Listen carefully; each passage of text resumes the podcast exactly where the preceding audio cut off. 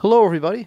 I'm John Locke, and I'd like to welcome you to the LockeInYourSuccess.com Trading Performance Podcast, where it's all about real traders, real problems, and real coaching. Listen up and enjoy the segment. Keys to developing self confidence.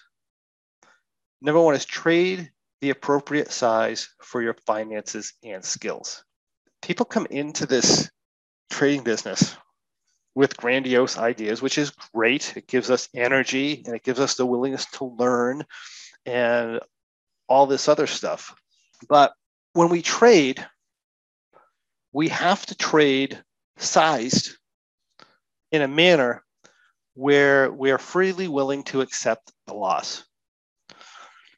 Meaning that if you come into this business because you need to have money, and you need to have money every week, or you need to have money every month. That whole attitude means that you essentially can't lose a trade.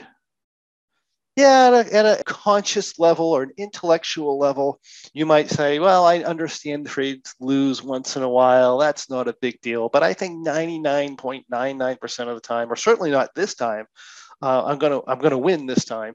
I'm certainly not gonna lose this time right? That's what's going on under the hood. Because you need to win. If you need to win, that means you can't risk anything. And if you can't risk anything, that means you can't handle a loss. If you can't have a, handle a loss, you essentially have no self confidence that you can handle any kind of adversity there. So then you have to, to be confident at all, you have to rely on your back testing. You have to rely on recent results. And we talked about what happens when you do that. It doesn't lead to a good place. And this is why so many traders have problems. They get in this loop of continually looking for the holy grail, trying the next thing, trying the next thing, trying the next thing, and getting to these crazy trading structures and trying to get more and more advanced when all they really need to do is just have the mindset where it's okay to lose. Matter of fact, some of your most profitable traders in the world, or most of your most profitable traders in the world, lose more trades than they win. It's just a fact of the way they trade. If you're going to make really big money, you're going to lose probably your, your loss rate is probably going to be higher than your higher than your win rate. It's just that you're going to win a lot more than you lose, right? So, as far as from a dollar standpoint, but that whole attitude sets up a, sets you up so that you're very likely to not make it in this business or to fail in this business.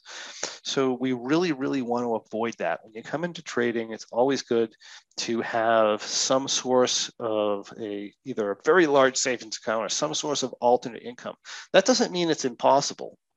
You know, I've certainly known traders, I've talked to traders, I've coached traders. I am one of those traders that came in and risked all the money I had, essentially, in order to make it as a trader. And it can work if you're lucky, essentially, right? luck plays a plays a bit of a role in that. That can work, and then you can get to a point where you're not worried about the money anymore, and then you can actually trade well, right? So you do have that luck factor in trading. Where you come in, you, especially if you're day trading or something like that, you hit this bonanza, and then you scale down your size, and then you and then you you know then you trade reasonably you can hit that lucky bonanza. But if you don't happen to hit that then that process of risking more than you can risk than you could afford to risk is going to be hurtful to you. So ideally you want to come in here and you want to put the trade on and you know not just looking at exit loss trigger but looking at reality what happens if the market gaps what happens if this happens and that happens how much money am i freely willing to risk in order to make money on this trade?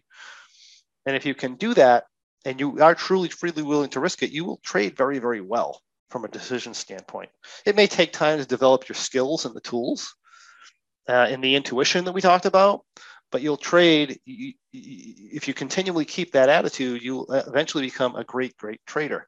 And it's go- not going to be full of stress and not no fear of failure and all this other garbage that a lot of people have that keep them from actually ever becoming a good trader. It's really something that's really important. So trade the appropriate size for your finances and skill levels please. You know you're trading too large if you have you, and your your self confidence level. You know you're trading too large if you're fearful. You know you're trading too large. You know even if you have five million dollars and you're trading with a hundred bucks and you're afraid to lose, you, there's no self confidence there, right? No self confidence. You can handle a hundred dollar loss. And of course, you can handle it financially, but you can't handle it mentally because it means something to you.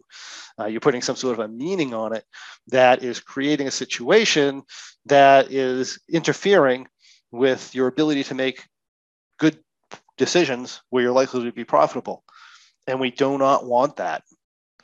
We do not want that. So in that case, you're going to need, what you want to do is you want to deal with whatever is is getting in the way of your self-confidence and so forth. So that's uh, that's one thing. The next key here is approach the trades, the market, and your performance with playfulness and curiosity.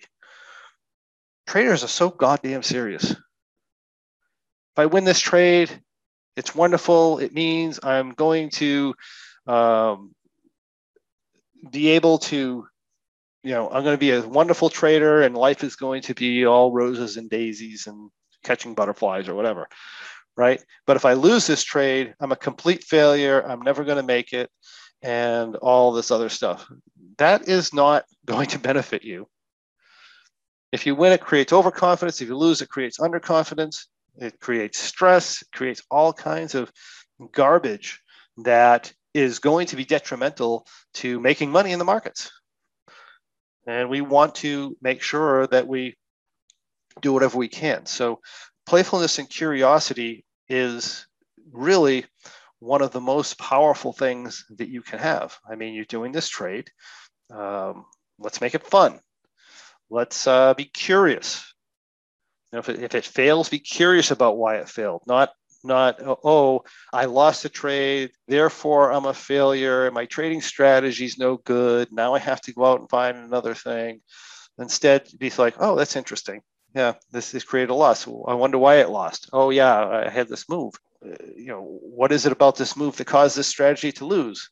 What different strategy would have done well in this in this market? What would fix it so that i didn't lose? And when it fixes it what are the consequences of that? In other words, what other problems might I have if I actually make this change? Or how often is, is this likely to happen in the future? I mean, if you're dealing with something that happens once, you know, once every five years, it's and you've come out of it alive, you're probably you don't want to fix anything because it only happens once every five years. And if you're trading appropriate size, it's not a problem.